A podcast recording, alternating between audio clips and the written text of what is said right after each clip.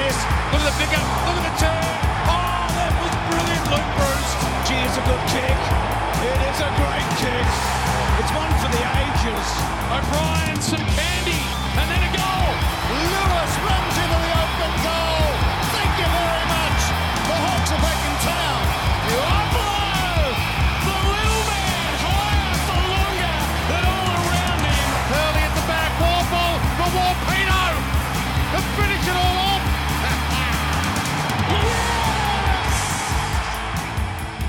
Well, here we are again, Hawks fans, just days away from one of the more exciting events on the AFL calendar. Yes, indeed, it's time to take a look at the draft. And Hawthorn has a pretty good hand this year, including a crucial top 10 pick.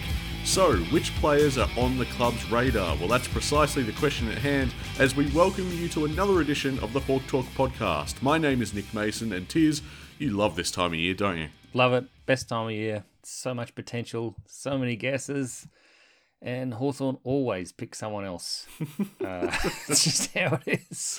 yeah, I feel like, well, certainly last year, I don't think any of us were necessarily predicting uh, Denver being our uh, top 10 pick. And, and before that, obviously, Will Day was a surprise to both of us. Yeah. So uh, this will be a pretty short podcast. This will be like uh, which speedy midfielders are in the draft, and, and we're done. Essentially, yes. I think that's kind of the focus here. I've got to admit, looking at draft guides and, and all sorts of rundowns of the uh, of the draft prospects, I did find myself doing a bit of a control F action and just typing in speed. The uh, the other thing I was thinking about was, um, you know, draft your next premiership captain. That's what this is. You get such a high pick, you got to go for something like that. Yeah, well, we're going to talk a bit more about that because there's at least one guy that I would identify as perhaps fitting that mold. But uh, before we get to all that, Tiz, a question here from one of our listeners, View from the Nosebleeds, who hit us up at Hawk Talk Pod over on Twitter. Uh, how do we take the best talent in the draft with our pick and somehow move in front of Essendon before they're first and take the kid that they want? well, it's the holy grail, really. That's uh, that's what you're asking for there. It, it's tough, isn't it? Because Essendon obviously celebrated off-season premiers for a number of years running now. They do their best work in the off-season Tiz. They're going to be hard to stop. Well, I mean, we've got pick five. They've got pick eleven. Oh, did they only have pick eleven? I didn't even realise. Oh, that was last year's draft where they had a, a pretty decent hand. Okay, they've fallen away a bit this year. Yeah, yeah, yeah. Well, you know, you can't get rid of Daniher every year. So That's right. We also had another question here from Chad. Uh, I like this one. How flat will you boys be if the club drafts a defender for the third year in a row, ignoring all these sexy midfielders? Yep, yep, yep. Nah, can't happen, Nick. Uh, unless it's a unless it's a tall fella going to be full back for the next quarter of a century. Uh, I, I don't want to hear about it. Yeah, I absolutely agree with that. It's the only caveat I'd have. It's if that pick is a long-term replacement for, say, a Kyle Hartigan type, like a real gorilla of, of a defender who's a key position prospect. I'm not interested. I, you know, maybe a couple of defenders at most in our rundown here. Otherwise, I've overlooked them. It's um, it's an interesting point because like there are a couple of wild cards in this draft that we could easily pick up. We've got the chance to do so, but are we in the position to do so yet?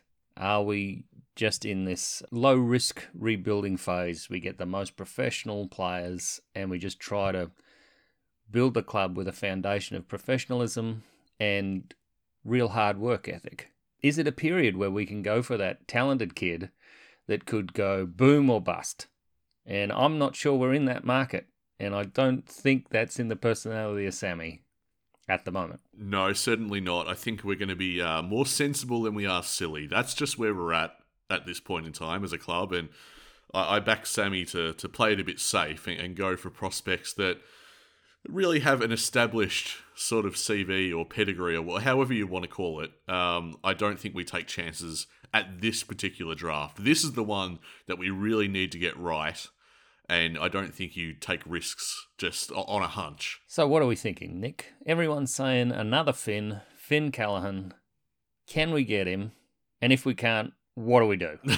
what do we do? I mean, he is the standout prospect for Hawthorn. It, it just seems like it'd be the best fit for us for everything we need. A, a silky, skillful, big bodied midfielder. He can be plugged into attack and defence.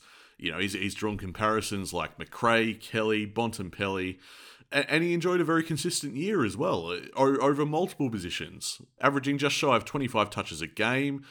You would expect that he'd be Hawthorn's first choice. It's just a matter of whether he's miraculously available by the time we have our shot. Yeah, so he's 189 centimeters at the moment, um, which is good for good for a midfielder, and that's the kind of thing we need. We've got a number of small, built low to the ground midfielders that can win contested ball.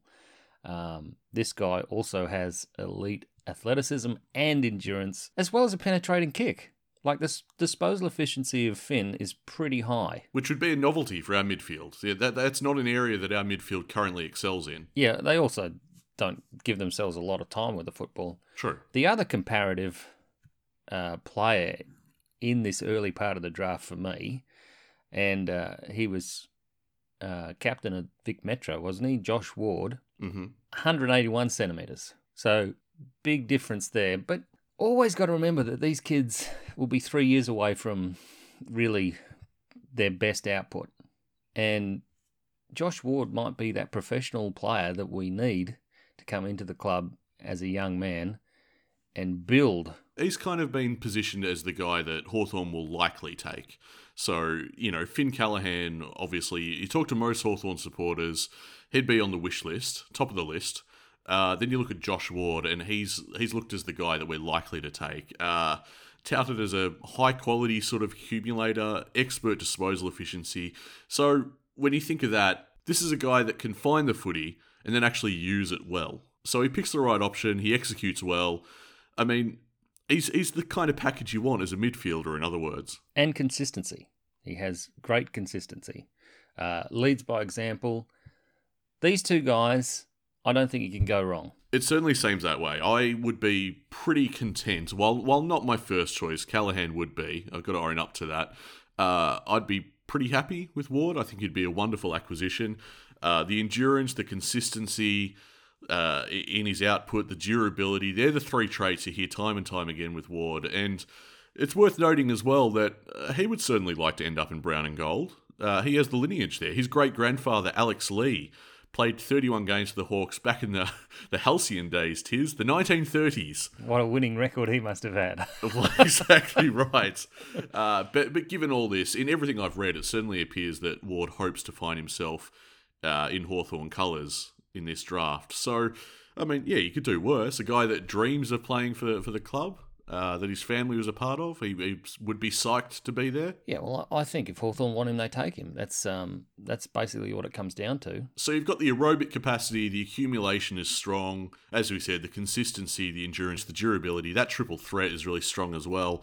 Uh, yeah, as I said, very comfortable taking Josh Ward. That seems to be who we're in the box seat for. But the next guy, we we talked off mic about you know maybe shunning the idea of inside mids. You know, we, we want to turn our focus away from that, but it is really hard to ignore Ben Hobbs. All right, what you're looking at here is a tough inside midfielder, right? So if you're looking at the list and you're seeing a couple of our inside mids are going to fall off in the next three years, this is a guy you'd bring in, and he's not really great with his disposal, but my goodness, can he get the ball? And he is clean. So again, it, it's a hard decision. He's very defensive as well, which is something we, we don't see from our inside mids all that much. We're not notable for that. You know, it's much of a muchness with these three. Callaghan has performed really well. Um, Josh Ward has performed exceptionally well. So has Ben Hobbs.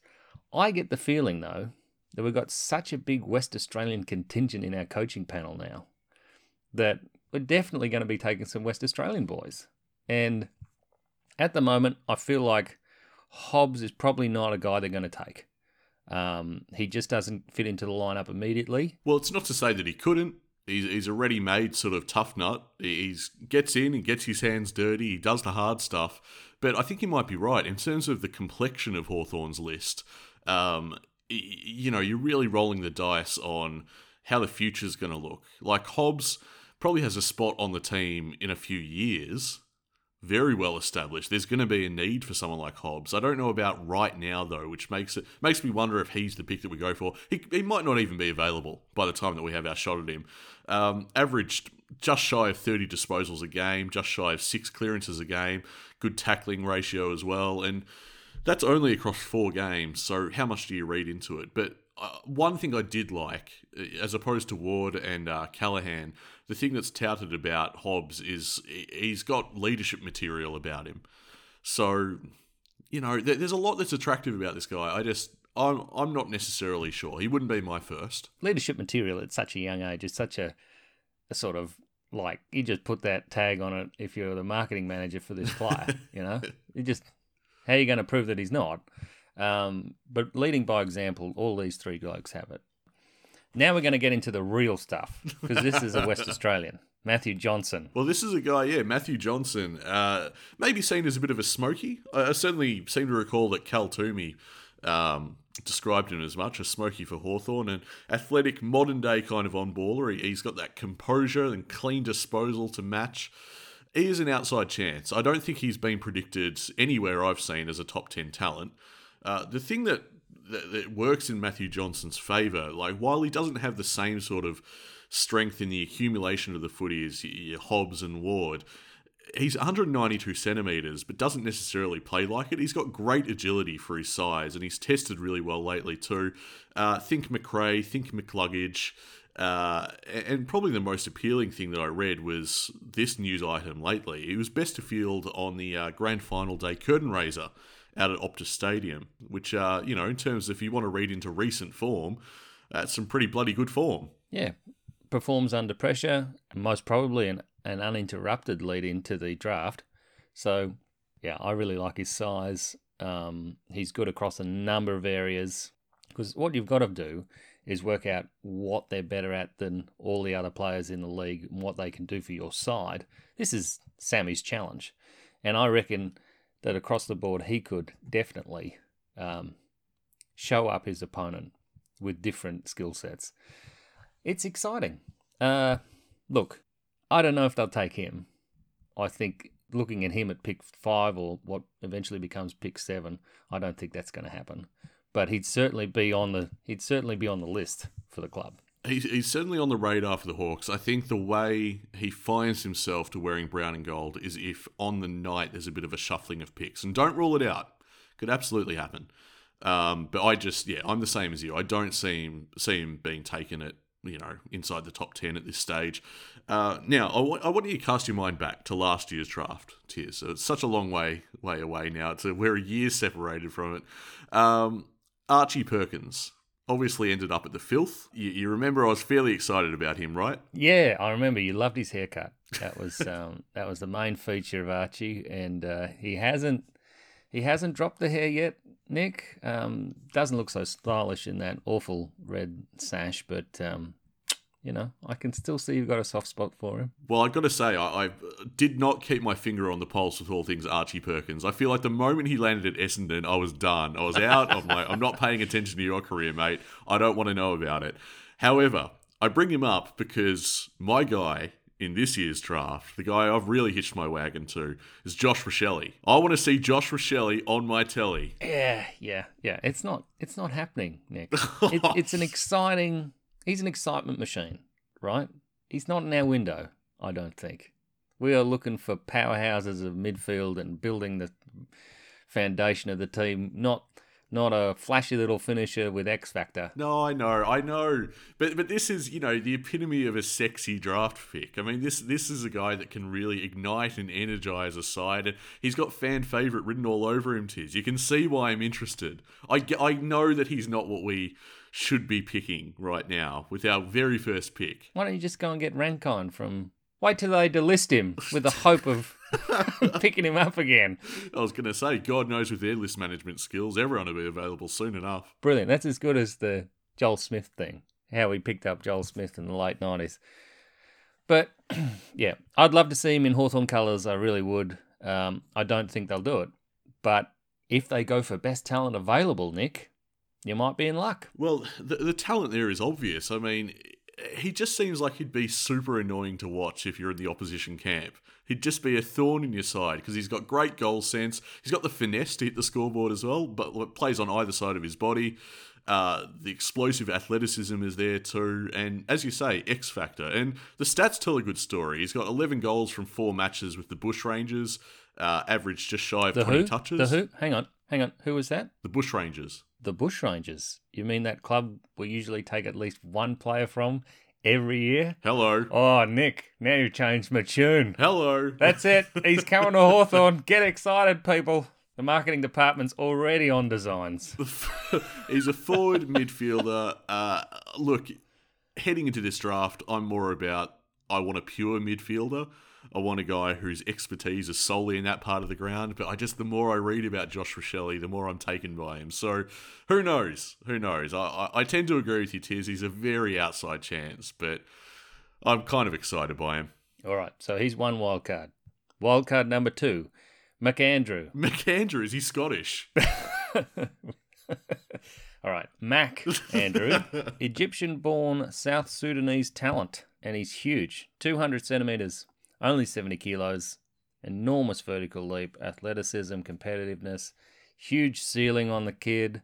Are we the club to get him to his potential? And where on earth is he going to be drafted? Because there's huge potential, but there's also like his, his ability to fulfill it is questioned. It, it's a roll of the dice, and in terms of where he's drafted, I mean, your guess is as good as mine. He's been linked to GWS, who sit with pick two. It's an interesting one. He's got an insane vertical leap. This guy, like Go Go Gadget Springs leap, like that's exciting in itself, and he does he gets it done at ground level as well, and which is what you want with a ruckman. You want a guy that does both, and Look, he's he's raw, which also complicates matters. He's still a very green player, and he, he's got a very lightly built frame as well. But you know, if you want, he's one of the more talented guys in the draft crop. Like as a key position prospect, he's probably the leader of the pack. So, you know, if you want a project player that's going to be your ruck over, say, a decade, maybe like a, a Brodie Grundy type, you know, deal where he just stays with your club and develops and develops and develops into like a masterful ruckman. Mac Andrew is tipped as the guy for that. And also, he's an NGA prospect of Melbourne, and they can't match the bid, which is oh so sad. And I would, I would really enjoy nicking one out from under the D's. Um, obviously, they don't rate him. Obviously, their ruck is settled for a little while, um, as ours seems to be forming. But we do need another ruckman on the list, and we'll come back to that later. I've got a few very late chances for ruck duties. Well, well, this is it. I, I thought I did hope you might bring that up because you know, for it feels like for a while we've been, you know, stocked with rucks, and now we're kind of rejuvenating that division. I do wonder if uh, it seems as though I've read that um, Hawthorn's had their eye on Mac Andrew. They're they're interested somewhat. So who knows? Who knows? Well, that's just due diligence. Exactly right. Yep. And for where our list is at, why not? And apparently, we've been just hammering down the doors of some of these players to get interviews and more interviews and working out their psyche. And I don't know, Nick, it, it just sounds to me like they can't get enough data on these guys. yeah, I, I saw Hawthorn come in for a little bit of criticism about, oh, they're not just doing three interviews, they're doing four interviews. But I read that and I'm like, well, good. Like, you should know what you're in for. You should know the, the, the product that you're buying. the product that you're buying. well, well, that's, that's what it is. It, it's these are immature men. They're going to change, and part of it is trying to work out the internal core and, and what are the feedback loops of these fellas, and and whether you can engage those and, and get the most out of them. It's terribly difficult, terribly difficult. Anyway, this is the bloke we've been talking about for a while. Tyler Sonsie appeared for Box Hill, and um, he looked all right. He was falling over himself to impress. Did a few nice things. Are we going to? Are we going to go for him? Well, we've got a question from Dino here at Hawk Talk Pod. Health issues aside, is Sonsie worth a top seven pick? Uh, no, no, I, I wouldn't say that he is. Um, if anything, it's so hard to know just where he's going to land, though, because he's a genuine wild card. Like, uh, he's been described as a guy that is polarizing club recruiters and no one's quite sure necessarily with any with any great certainty what he's capable of producing consistently. That is the key. Because he's turned in some dominant midfield performances. He's got some good stoppage work as part of his game. Scoreboard impact is there as well. So he's a little bit flashy, but putting it together consistently has raised a lot of question marks. Mate, two goals, 26 touches for Box Hill. Don't you reckon you could take him in the 20s? I think he's worth something in the 20s. In any case, Sammy's had a good hard look at him, and I don't think anyone's going to bid before we do. No, no, I'm, I'm not sure of that either. Um, all I know is that whatever way we go on this, whether we choose him or not, we will, will have done, the words we used before, our due diligence. So whatever call we make, I think we can understand as Hawthorn supporters that it's been um, you know well processed. It has the it's armed with a lot of knowledge behind it. So we'll see what happens with Tyler, but I- I'm not sure we'll take the chance. Could be a double bluff. Could be. I remember in match reports, um, you know, Sam was lukewarm on him, and uh, you know, you're not going to talk up someone you're going to pick, are you, Always the 4D chess, Tiz. mate? Sammy's way too well read to be uh, to be read. That's just how it is. Now, speaking of well read, uh, a name that's synonymous with well read, uh, Tom Brown. Oh, jeez. Wow. Sorry, I should point out that that surname is uh, minus an E. So it's uh, just the B R O W N, and that's it, folks. It's not the Tom Brown you thought it was. so uh, this is another Murray's Bushrangers recruit, uh, which is obviously why Cal Twomey has suggested that he might go to Hawthorn. Is that right? Because I can't, I can't for the life of me see why we'd need a medium defender. Yeah, this is the oddity. The first one on our list where I was kind of like, okay, I've heard that he's on our radar, but I can't for the life of me work out why as a medium defender. But apparently, he's a chance of ending up in the brown and gold. He's the son of former cat Paul Brown. Uh, and apparently, we have a good chance to, to swoop on him because he, he I don't think uh, Paul Brown played enough games for a, for a father son thing. So he's a he's a lockdown defender. Basically, blankets his opponent. Where's he projected to go? This this fella. I think I seem to remember it was between 25 and 40. So, you know, he might be within range. Uh, you know, if you don't want to use him as a defender, he's good for his run and carry and, and really launching into attack. So maybe you could put him on the wing or something at a pinch. But yeah, it's the run and carry game that is probably the most appealing side of his uh, performances to me. and his ability. So rebounding and an ability to read the play. Yeah, that, that's how I'd use him. It, there is that question though of like, well, we we do have quite a few players now that that's in their wheelhouse. So uh, yeah, I don't know. We kind of need something a bit more immediate. He's, it, you know, if he's going to fit into this team like on a regular basis, it feels like it's not going to be that way for years. So I think we need a bit more immediate impact on our list than that. So another bloke you've got on the list here, and then we'll get to my list later, is uh, Blake Howes. He's a medium forward slash wing with great vertical leap, very inconsistent, but played for Sandy and Vic Metro. Got a got big upside, ceiling's quite high. Expected to be drafted between 25 and 40, 190 centimeters. It's quite a good size for a wing slash half forward. Yeah, he's celebrated for his good athleticism. He, he's been seen as a bit of like an eye-catching player, which is always nice to see. His aerial ability, his quality contested mark, among his strengths there. Um, he probably could stand to get a bit more in and under. Uh, His contested footy game's not very strong, and as you say, his consistency is not necessarily there yet. But uh, you know, he was just beginning to hit his straps, and then the season was cancelled for him. So this might be the epitome of, of like a roll of the dice pick, which we mentioned at the top of the show. Is this the time to be doing that? I'm not sure. Apparently, uh, Hawthorn's interested. But uh, yeah, an athletic, tall wingman, if you like the sound of that. And now we just hit W, we just hit Control F and look for all Western Australian players. and what have we got here, Nick? No, come on. Do you reckon that's a do you reckon that's a decent thought? We're going to have a lot of West Australians come out. We've already picked one last year. No, I don't. I don't know where you pulled that from. It feels like a bit of a hail mary prediction. Uh, I don't see there being any link there, but you know, the, I mean, there's a trend certainly. The coaching staff got Hickmott, got uh, got Hale back over.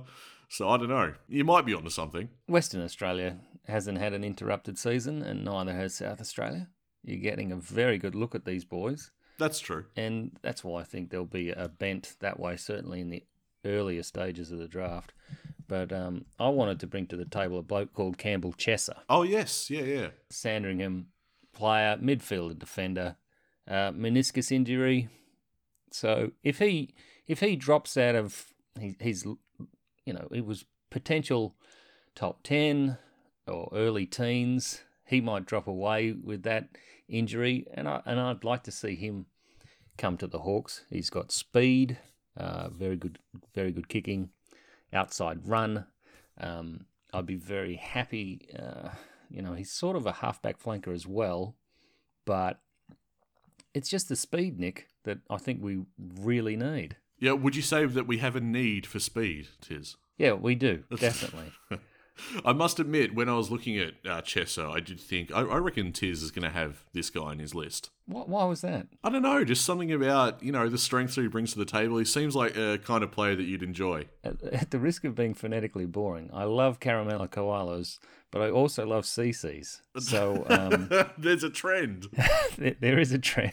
Yeah. So Campbell Chesser could be great for Hawthorn, Unlike caramel koalas and CCs. which are which are not on the uh, dietary list at the Hawks. Um, the other bloke that I thought was very good in and around, and Hawthorn may touch him with one of their first selections, projected to go after pick five.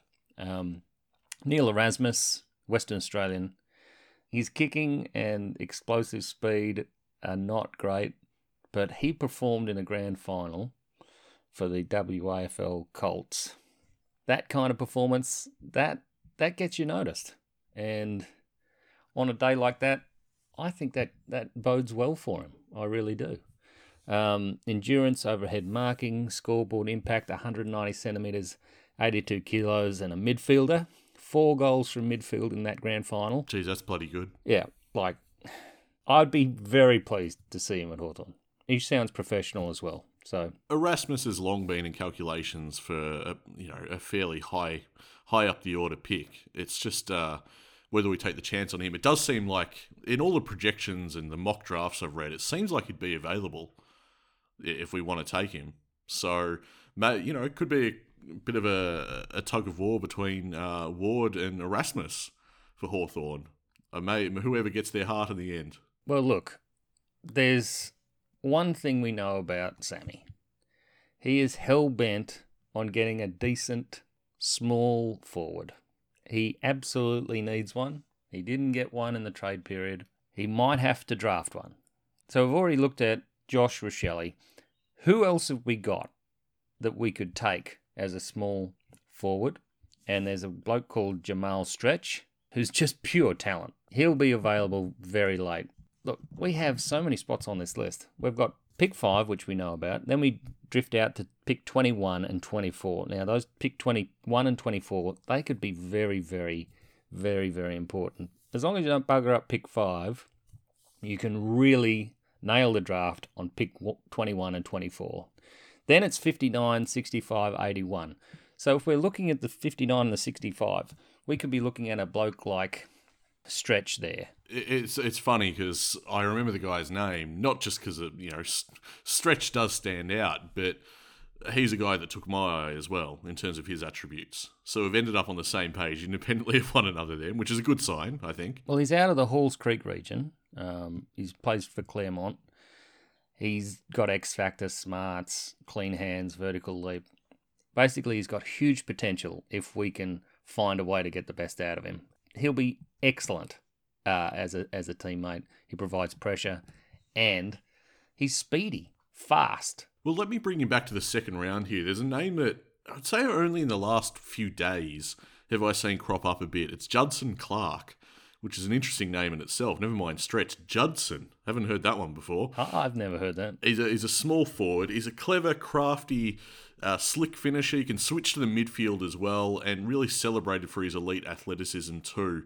Uh, scouts, they they all like the same sort of thing: speed, agility, the run and carry. He's been described as one of the quickest players in the draft pool, and apparently he's on Hawthorn's radar. And you know, little wonder why he's caught the eye of the recruiters when you talk about all that stuff. I would welcome another guy that could take the game on.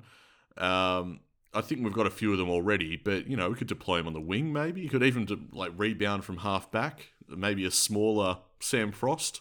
Uh, he is certainly a lot smaller, 180 centimeters and 70 kilos. He's got to put that bulk on, I think. But I've read that Hawthorn are into him. So he's out of the Dandenong Stingrays, played for Vic Country, small forward slash midfielder. Very clean, good run and carry, nice goal sense, little bit showy, lacks tackling pressure, which I'm sure Sammy would be keen to address, and his his contested game uh, lacks. So, I mean, they've all got down points, but do you think his his ceiling is high enough for Sammy to go right? I think we can get the most out of this boy. Yeah, maybe. I mean, th- this is the kind of thing that they'd interview about. They get a sense of like the guy's professionalism and work ethic and all that stuff. So they've got to get an idea of like what they can mold these these young guys into. Um, as a second rounder, yeah, I mean, it's worth a shot. He's definitely within Hawthorn's frame, so I- I'd be happy with that. Now, you got a couple of uh, Hail Marys? Guys at the back of the queue. Sometimes they've been starved of exposure to the league. Um, I've got a bloke called Polson uh, out of Peel Thunder, WA. Um, you know, he's not very consistent, but he's 194 centimetres, 92 kilos, and wants to be a ruck slash key forward. Now, at 194 centimetres, he's 14 centimetres off Ned Reeves. Who, Tiz, is the tallest player to ever play for Hawthorn? But, you know, his, his form wasn't bad. He's uh, and he also backs himself to actually pick a target and, and go for it. Here's what I like about his attributes. Uh, you know, the fact is he is a key forward and ruck, 194 centimeters. His key strengths, though, mobility and versatility. Yes, please. For a guy that size to have those two key strengths, uh, I'm big on that. He sounds like a bit of a just a pure sportsman, doesn't he? Um, and and these guys, don't forget these big blokes like Mac Andrew and a couple of the other blokes. They take a little bit longer to lose that uncoordination of getting so big so quickly. So for for that to be present on his on his report this early in his in his career is is very very um, enticing. A Peel Thunder Utility. You really did control F Western Australia, didn't you? Oh, I like, did not. like every page you went on, you were looking at WA. Well, I just think they're um they're the ones that are going to be like I I did look at the South Australians too. So um there's some there's some interesting guys out of South Australia. There's uh, another medium defender, Wingman, which I know everyone's like, oh, we've got plenty of them already. But Cooper Beacon, um, he's projected to go very late in the draft. Then I thought, you know, is Sammy just going to go for uh, for the old left-footed Hawthorn midfielder, um, which seemed to work for a long period there. And I found one who's very, he's really quite good in South Australia, although he'll probably go very late, and that's Hugh Jackson. Um, will Sammy just delve into the old bag of tricks, all left footers, all the time? I mean, if we can nickname him the Wolverine, I'm in. Come on, it's so close to Hugh Jackman. Are you kidding me? Oh, really? Wow. it, it, it's a hard thing to do because you've got to think about the list where it is now and its needs where they are now and realize that some of them have been accounted for already in who's sitting at Box Hill and who's not playing at the moment. And then, even if they don't make it, you have to have a backup. So I really like the idea of getting some speed in. But you know, if they take a if they take a really exciting player, that gets the fans back quicker. It does. It does. Yeah. Um, I think the most glaring need. I've thought this for a long time. Uh, you know, listeners would be familiar with this. It's the midfield for mine. That's the place you have to address. You, you take the defence to the bank. That's all settled. That's fine. Clarko put in the hard yards there. He's built us a rock solid defence. Then you know the midfield is the glaring area. Even the forward line needs some work. But yeah, I, I'm that was absolutely my focus in researching these guys is trying to shore up the midfield depth because when you look at you know I, I know that now we have options in terms of who we can plug into the midfield but in terms of the long term depth of just who's running around the, the center part of the ground um, i'm worried that we just have no dependable understudies we have no one coming through that can take over you know, Mitchell, O'Meara, uh, even uh, Shields, probably a different case. But uh, yeah, that's the part of the ground that worries me most, and that's where I've researched accordingly. Campbell Chesser, Hawthorn Premiership Captain 2028. Oh, you had it here first, folks. He's called it. there is one guy that we've neglected to mention, and I feel he does rate a mention. Nick Daicos. I'm so sick. I'm sick of him and Horne-Francis. I just. Uh, th- it feels like every week there's another article about those guys. And Darcy. We can't touch Darcy either. Those are the three we can't touch. But go on, who are you going to talk about? Uh, a guy that's a product of Hawthorn's Next Generation Academy. And forgive me for you know, blatantly murdering the pronunciation of this name. Uh, Paul Hasbrook. Is that is that how you pronounce it? Uh, yeah, I, I would say Paul Hasbrook or Hasbrook. 174 centimetres, 64 kilos, Eastern Rangers player. Have you had sight of him, Nick? I've not. No, no. This came to the table for us uh, only very recently. Um, I didn't even expect that we'd have an NGA player that would nominate uh, to pick up, and but we do. Uh, we've got young Paul here. Uh, in terms of comparisons close to home, he's very much in the mould of, say, your Seamus Mitchell. who I know we haven't seen much of, but if you remember back to his highlights reel, you get a you get a sense of what I'm what I'm going on about here.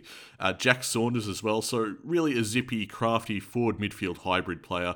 Got a good footy IQ as well, but you know, in lieu of like a any like exposure and and uh, you know, there's a there's a lot of big footy chatter, is what I'm trying to say. There's very few like formal write ups and summaries of what this guy brings to the table. However, what we do know is that his athleticism is probably the most appealing thing about him because he's a junior decathlon champion, right?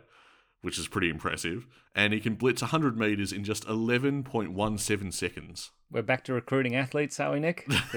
maybe, maybe. I, I've heard a whisper that that we are going to take him. So, diamond in the rough potential, maybe. I don't know. Well, I mean, we just don't know. But uh, junior decathlon champion and that speed over 100 meters, 11.17 seconds. Uh, you got to have a look at the kid, and if it's NGA, you're not really you're not really giving up too much. No, it's very unlikely there's going to be a bid. I would say. Um, you look at his frame though, as you might expect, he is waif thin. Like he's not ready for the rigors of you know footy. Like at that level, like even VFL, you feel like it might be a challenge. He's got to bulk up. So again, a project player. Hawthorn would know that. Oh, oh, hang on. Will Day's just ringing me. Ah. yeah, but Will Day has has the benefit of that mercurial ability to just sort of bend time and space around him. Like it's different. It sounds like Paul will have his own time and space if he's that bloody quick. It's, uh, That's true. Yeah, it, it- no one will touch him. They'll be chasing tail for the whole day. I think the the opponents. so is, is that the is that the outlook, Nick? Is this how we rejuvenate our list? Sammy is, um, well, mean, he's he, he's so heavily involved in the decision making. Apparently, he's conducting most of the interviews and and really getting on the front foot with the players. He wants to. He, he seems to be um, very focused on relationships. We've heard uh, you put up an article on Twitter with uh, Fergus Green. He's another player that might get a look. We hope. Yes, Uh, absolutely.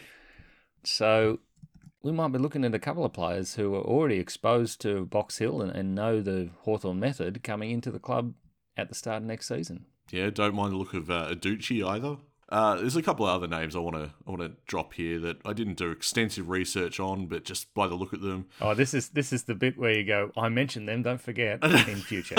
I've been rumbled. You found me out immediately, just so I can say later, like, oh yeah, no, that, that was me. I, I liked the look of them. Uh, Connor Macdonald, Kai Lohmann, Isaac Burt, Cooper Murley, Hugh Stagg, and Karl Worner. Oh, now Stagg, Stagg and Worner, I did have on my list here. Oh, there you go. Perhaps, uh, perhaps we'll do a quick rundown of Stagg and Worner. Okay, sure. Hugh Stagg is out of South Australia. Uh, he's an inside midfielder forward, um, looking at a very late pick. Um, you know, he, he's just part of the engine room. He's strong, powerful, reliable. He's the sort of player that, you know, we've had in Shields. He's just there every week. Yeah, well, that that's what he's rated strongest on. The contested game is elite, and the consistency is right there as well. So, uh, the the strength, the power, I, I'd say, yeah, that's a that's a good comparison. And as you say, he goes late. So, what are our picks again? We we got one in the fifties, and then uh, very late in the eighties, something like that. All right. So everyone get your pens out. We've got 5, 21, 24, 59, 65, and 81. Okay, so it's your 59 or 65, or I look at a guy like Hugh Stagg, I'm like, yeah, maybe, outside shot. And what did you like about Worner? Now, that's with an O. W O R N E R. From the Oakleigh Chargers, he's a wingman. He's not fast, Nick. He's not fast. What are you doing? He's not necessarily fast, but he does have the endurance. He, he does play a good wing position, outside run. Uh, I, I thought he was a chance to, to add a bit of depth in that part of the ground. Though he's not he's not quick, which is obviously a priority of mine as we've established. I thought he could add some depth to to our wing division. He's uh, excellent at maintaining possession and uh, quite good at contested disposal for a wingman. Um, that's not very common. Anyway, that's a hell of a lot of names, Nick, that we've mentioned on the podcast. it is, and I think uh, you know, in terms of setting the context for listeners, the guys that we mentioned, you know, at the top of our list, uh, they're they're the guys that we expect to be in consideration for our first pick.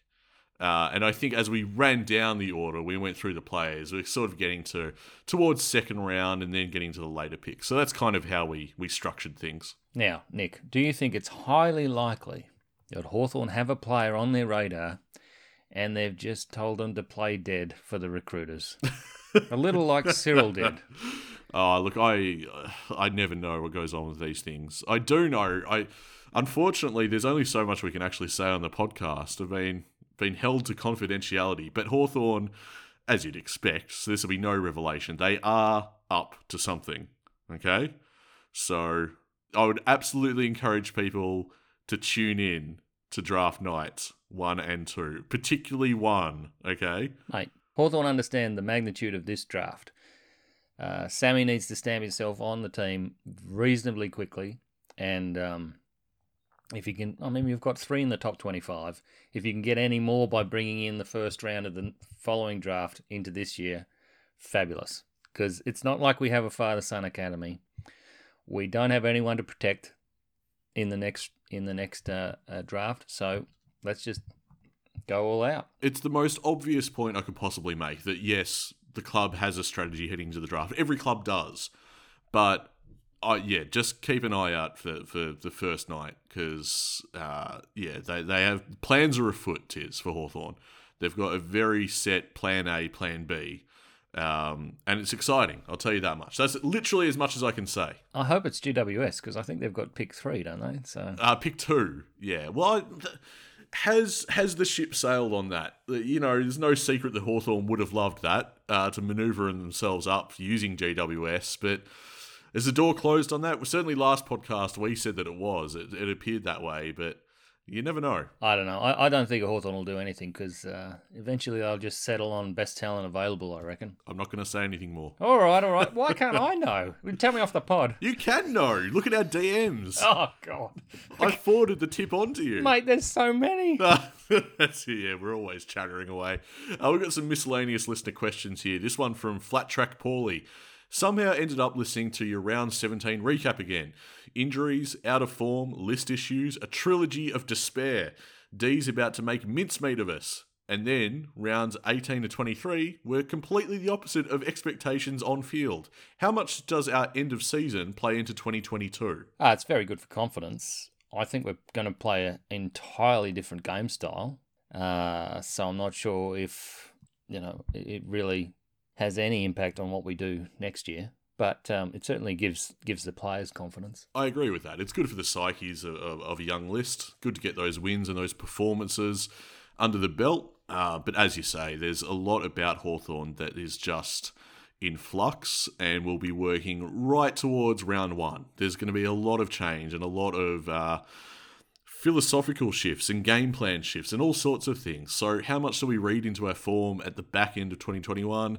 Um, only so much would be my answer. Yeah, well, Tim Shearer doesn't read anything into the back end of 2021. yeah, Tim Shearer doesn't rate our list at all. Uh, he's honest to a fault, Tiz, I think they call that. I, I think the problem is that he agreed with Kane. I think everyone knows we don't have a very good list and that it does need a lot of hard work. But um, yeah, basically, never agree with Kane explicitly.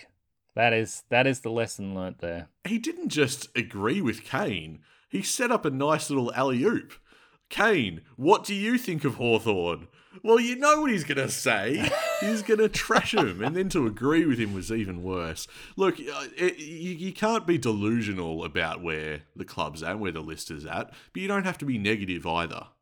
And especially on the eve of an election where you're running, I, I just expected something a bit more positive and, and selling hope for, for the future and, and his vision for Hawthorn rather than just saying, yeah, well, it's it's clearly dire. Like, okay, well, I would have inspired more hope than that. Most people took issue with it because it's not his portfolio. But I was kind of pleased that someone was like, nah, uh, Richie hasn't been up to standard. This is not the best. um, he's been there a while now. Let everyone else say that. Let everyone else. I don't need that in the public forum from anyone from Hawthorn. I don't want anyone selling out our list. I don't mind it if he's being elected. I think it's good to know where he sits on these things because there are a lot of people who are deeply unhappy with some of the list management decisions. Yeah, well, it's all about how you use that platform. And I don't, I don't think he used that time very productively. I think it, it left a sour taste in a lot of supporters' mouths that I think easily could have been avoided by a slight reframe of where he was coming from, and that could, easily could have been, and and just straight from the top of my dome, freestyler style, Tiz. Um, yeah, it's it's been bad, but we're we're working hard. We've got an idea of exactly where we're headed, and it has begun, and we're building towards something special. That's how you. You know, you don't just flat out agree with Kane and leave it at that. Like, yeah, true enough. Uh, it, it was too bleak. this is a guy that has a lot for himself personally to sell himself on. The, he's reportedly done magnificent work with the Kennedy Community Centre. He has a great platform from which to sell himself, and I, I just don't know why he went for that one. that just seemed odd to me. Yeah, I just I, I kind of enjoyed having the light shine in on on what he actually thought, and uh, I want that kind of like I, I don't want it when he's not up for re-election, right? But when he's up for re-election, I want to know where he sits. Because he's on the board for the whole of the club, and if he thinks that someone else isn't performing, and he and he speaks about that, like he has definitely red flagged some performances within the football department with that comment, and uh, probably probably not well appreciated, but at least it signals that um, that Hawthorn internally know they're not up to it with this list. Intent for change, intent for towards improvement is a good thing. I agree. Don't necessarily know if it has to be played out in a public forum, but it, that's just my view. So that election got really boring really quickly, didn't it? uh, well, Hawks for Change effectively achieved part of what they were after. They wanted a, a restoration of a de- democratic process, and here it is. but was it ever undemocratic? Because it doesn't seem to me like they've made any real change. It's just uh, invigorated the change. Like there's no change to the structure of the club or the. Oh well, no, hang on. I don't. I think you might be underselling a little bit because when was the last time that we as members had any say over who gets elected to the board? Whenever you wanted to attend an AGM and you voted before you weren't. That's rubbish. That hasn't been in effect for ages, and you know it. You're being facetious. Anyway, we do have an election coming up. Three candidates have finalised their nomination for two open board positions. We've got Jennifer Holdstock, Tim Shearer, who we mentioned, and Ian Silk. Ian Silk must have one of the best spam filters of all time because he listed his email in his. he Uh, did. He did list his email as part of his uh, his sales pitch. That was interesting. his poor PA. That's all I'm going to say. Uh, I was going to say uh, voting for members has opened as of November 19. It will close December 12th. Uh, I have not voted yet. Tears. Oh, I have. It, it might be a bit of a social faux pas, but can I ask which way you swung on the vote? Oh, I voted for two of them. well, thanks very much. can I know which two? I would say that the two I voted for have first names that have already played for Hawthorn. Okay. Well, I think that says it all, listeners. There you go. You can work real hard to decipher how Tiz voted in this election. Uh, I'm going to take my time because, uh, frankly, I think if Tim Shearer taught me anything, is that uh, it can really sway your opinion inside of about a 10 minute interview. Really? Yeah. You don't think you should have a crack at the list management? Not necessarily. I, I you know, he's fine to have his opinion. I just, uh, I thought it was a, a missed opportunity of an interview. I don't know why he chose any of the angles that he did. But anyway, I've got until December 12th. Uh, we'll see what happens. I've got all the time in the world up my sleeve, and uh, I'll be researching, I'll be watching and listening and taking notes of what people say and how they behave, and that'll uh, inform my vote accordingly. Ah, just vote and then go about your life, Nick. It's all done. Uh, the club means too much to me, mate. I gotta, I gotta do this properly. Anyway, the uh, the AGM is where it will all be decided or revealed, rather. yeah, revealed. Do we actually get the percentage votes? Because I've never recalled that before. Do we get the worm? Oh. Uh, the AGM will be taking place on December 14. Sadly, it's only going to be virtual, which is a, a surprise because uh, we're free to have one now. If we wanted to have one in person, of course, people have slammed Kennett for hiding behind a screen. I thought that was a bit, a bit cheap. That a bit of a cheap shot. Like, I mean, they planned it. They planned it months ago, so um, they got to book the venue. And all that. Well, anyway, like, is there going to be any real difference? No. No, probably not. Anyway, I reckon that'll do us for this week, mate. We better wrap up with the uh, the obligatory social media shout outs and all that stuff.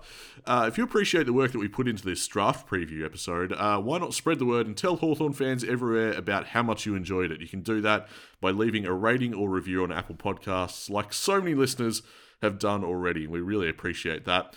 You can also follow us on Twitter at Hawk Talk Pod. We've got something fun lined up for December that uh, I just know our followers are going to love. So you won't want to miss that. Jump on Twitter, join the community over there. You can also find us on Facebook. Our Hawthorn family there is growing every single day. Facebook.com slash HawkTalkPod. You can find us on Instagram. You can find us on Redbubble if you want a bit of that sweet, sweet merch. And last but not least, Patreon is the place to go. If you really want to get on board with us and support the content that we create as you're listening to this, uh, our Silk Celebration special is in the works. It'll be going up next week, a bit later than expected. It will be available to subscribers, so all the details are there on Patreon. Patreon.com slash HawkTalkPod, and that's Silk is in Shaun Burgoyne, not the aforementioned Ian Silk. No, there's not a b- book on him yet, is there, Nick? So No, not, not just yet. No, our Silk Celebration special is about Hawthorn's number nine, and uh, good read. I'm enjoying it so far. I like that they... Uh, uh, I don't know whose decision it might have come down to, but they did they did us the courtesy of um, splitting the book with the pictures. Obviously, you know, autobiographies often have the, the inlay of the, the pictures from the person's life, and they they very uh, seemingly very purposefully place those pictures to divide the Port Adelaide part of Shaun's career and then the Hawthorn part. I'm like, okay, good, great. I know which half of the book I'm going to enjoy more. I didn't know that Port Adelaide fans read. anyway, it's a rollicking read, Nick, and uh, hopefully, you know, they don't boo him anymore over there because he's moved back. I didn't actually notice. Did they boo him for a time, did they? Oh yeah, Didn't even notice. Leaving Port Adelaide and becoming more successful than the entire club in one personage, it would probably hurt. That would be deeply insulting to Port Adelaide as well, because if there's anything I've learned from this book, it's how deeply the, the culture it's just ingrained in winning. Like they've just got zero tolerance for anything but success. It's very militant and strange. Yep, that's borne out by the tarps. Anyway, that's enough. that's enough for today, and I look forward to. Uh, uh, is it Tuesday night? Yes, we need to plug this. This is something uh, you know, erroneously left off our, our social media stuff. We are doing something special, a bit of a team up with uh, with our friends that featured on the show before, uh, Hawks Insiders. Uh, we're going to do a, uh, a live Twitter space. You know, we've done Hawk Talk back in the past. We're going to do one of those Tuesday night, Wednesday night, and Thursday night. How about that for draft coverage? I mean, even the, the AFL.com.au guys are only doing one more night than that. So I, I think we're doing pretty well. We're really putting our back into the coverage this time. Uh, yeah, we'll be doing uh, live Twitter spaces. So uh, jump on twitter.com and, and follow our respective accounts. It's at Hawk Talk Pod. And uh, I think it's just at Hawks Insiders. Can't think of it off the top of my head, but you'll find them. If you find us, you'll find them. Um, jump on the space there and uh, yeah, catch all of our draft coverage and And tell us why Hawthorn should recruit your cousin. That's the idea of these spaces, isn't it? there's going to be uh, a fair bit to talk about, particularly uh, that that draft night one, that Wednesday night. Um, it's going to be fascinating to see who we will have picked, and well, if anything else happens, mate. If, if there are any pick swaps, if it has any implications for the second night. Uh, plenty to talk about. So yeah, jump on Twitter as we team up with our friends Hawks Insiders, and uh, yeah, should be a very entertaining string of evenings indeed. This is the rebirth. This is um this is the best part generally of of each year. The new talent coming into the club and the future they can create for themselves. We're getting in on the ground floor here on the Hawk Talk podcast. This is the start of something very exciting and special indeed. That'll be it for this week. Uh, join us again. Uh, as I said, during the week, you've got us. You've got us most of the week next week during the draft coverage, uh, and then of course we'll be back with an episode to recap the lot. A supersized, no doubt in my mind, uh, draft recap special. Plenty to talk about. Uh, we will catch you then. We are a happy team at Hawthorn.